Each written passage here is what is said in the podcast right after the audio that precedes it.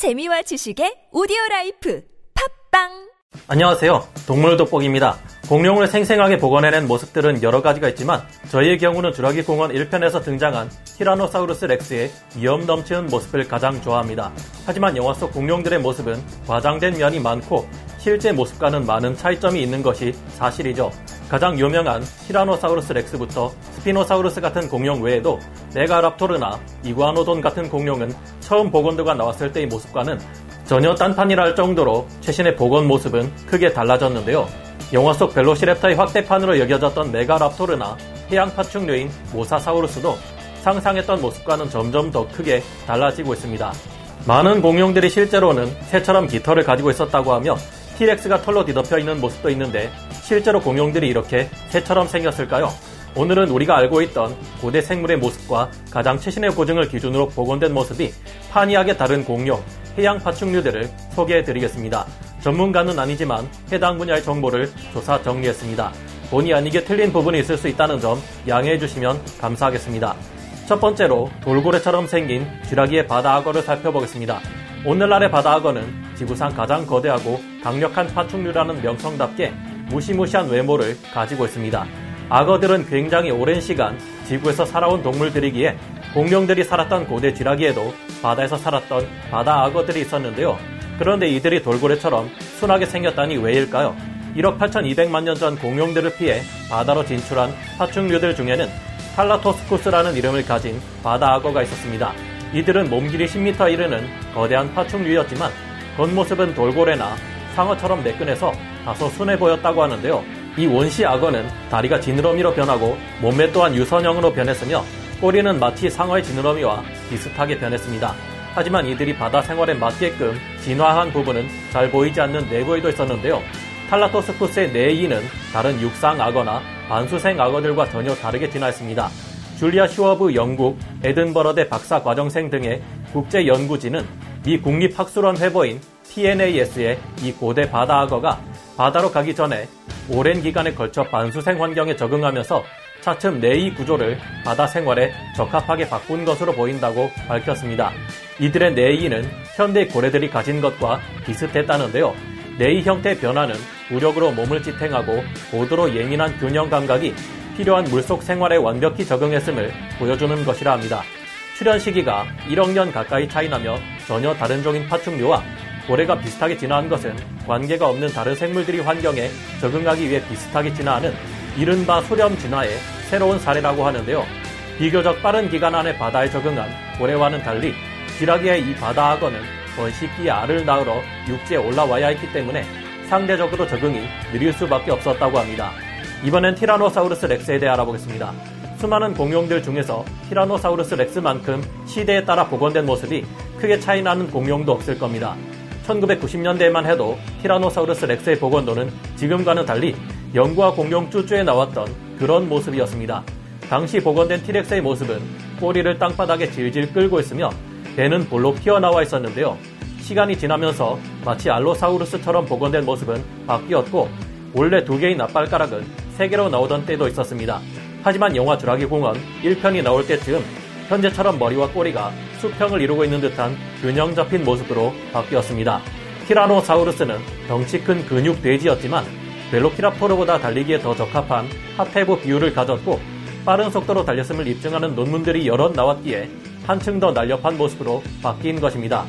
과거와 달리 최근 연구에 의하면 티렉스는 마치 지옥에서 온 피겨스케이트 선수라는 별명이 붙을 정도로 민첩한 방향 전환이 가능하다고 하죠.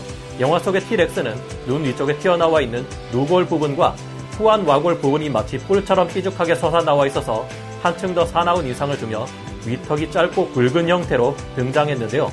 하지만 실제 티렉스의 누골과 후한 와골 부분은 뿔이 전혀 없는 주름진 구조입니다. 물론 눈 주변을 감싸고 있는 누골의 뒤쪽에 어느 정도의 골편은 있었을 것이고 누골과 후한 와골 일부는 케라틴으로 덮여 있어 약간은 울퉁불퉁했을 겁니다. 하지만 그 정도가 티렉스의 시야에 방해가 되지 않을 정도로 한정되어 있었을 것이며 형태 또한 영화 속의 날카롭고 각진 형태와 달리 둥근 형태를 띠고 있었는데요.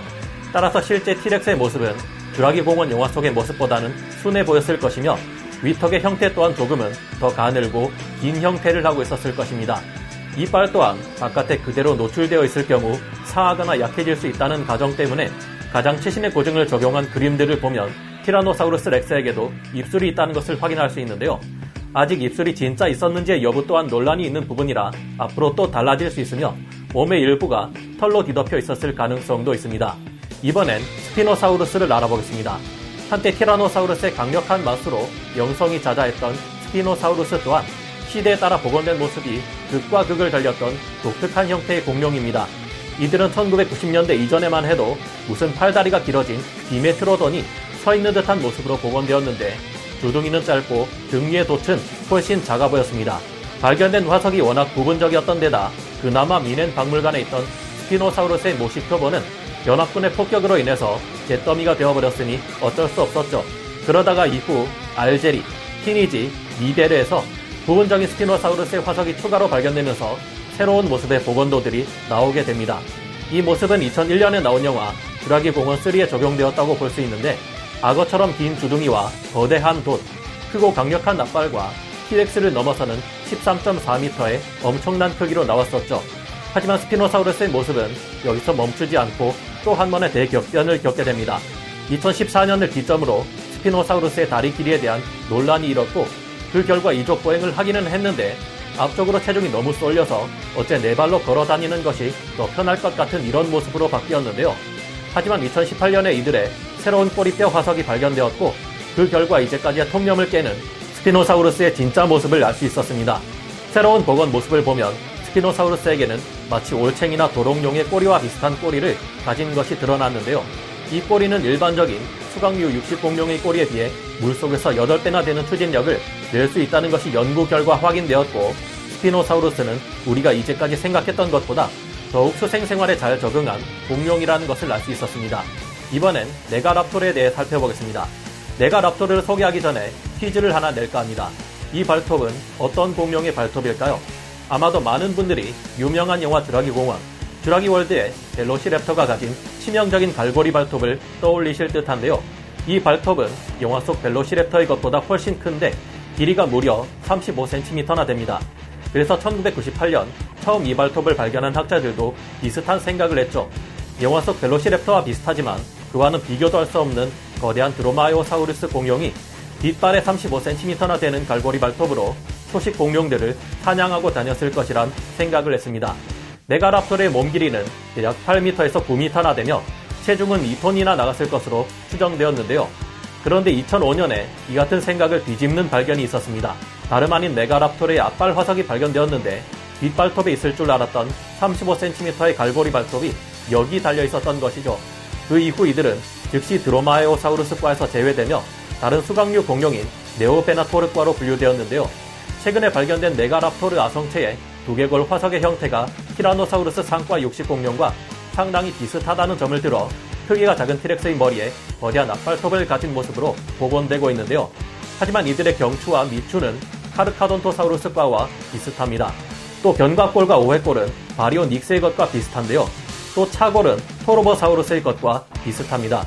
반면 앞발톱과 요골, 척골 등은 바리오닉스나 수코미무스를 닮았기에 무슨 각종 공룡들을 짬뽕시켜 넣은 것 같은데요. 아직 메가랍토르의 완벽한 모습은 나오지 않았기에 앞으로는 또 어떻게 모습이 변할지 알 수 없습니다. 이 외에도 처음에 학자들이 생각했던 것과 형태가 달라진 공룡들은 많이 있습니다. 오사사우루스의 초기 복원 모습은 무슨 악어 한 마리를 갖다 놓은 것 같은데요. 하지만 이후 연구가 진행되며 마치 뱀처럼 구글거리는 형태의 도롱뇽 같은 꼬리 지느러미, 네 발의 지느러미가 달린 형태로 바뀌었다가 또 문제가 제기되었죠.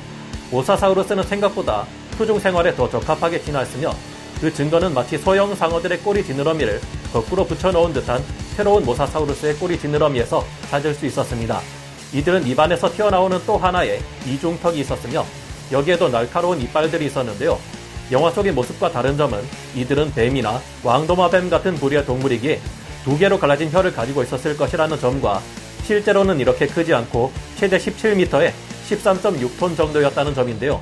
이들은 뱀과 같은 부류의 동물이고 투생 생활에 완벽히 적응했다는 점을 보아 악어의 것과 비슷한 울퉁불퉁한 등갑 대신 속도를 내기에 더 유리한 매끄러운 피부를 가지고 있을 가능성이 더 높아 보입니다.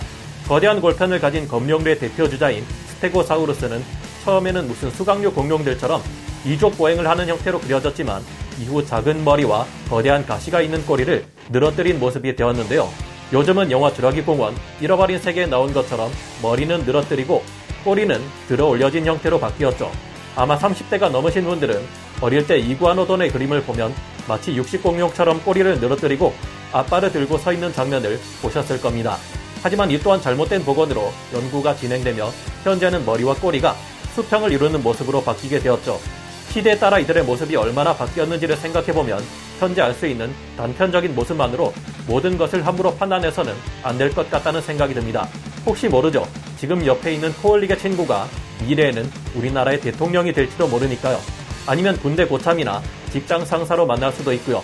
오늘 동물 돋보기 여기서 마치고요. 다음 시간에 다시 돌아오겠습니다. 감사합니다.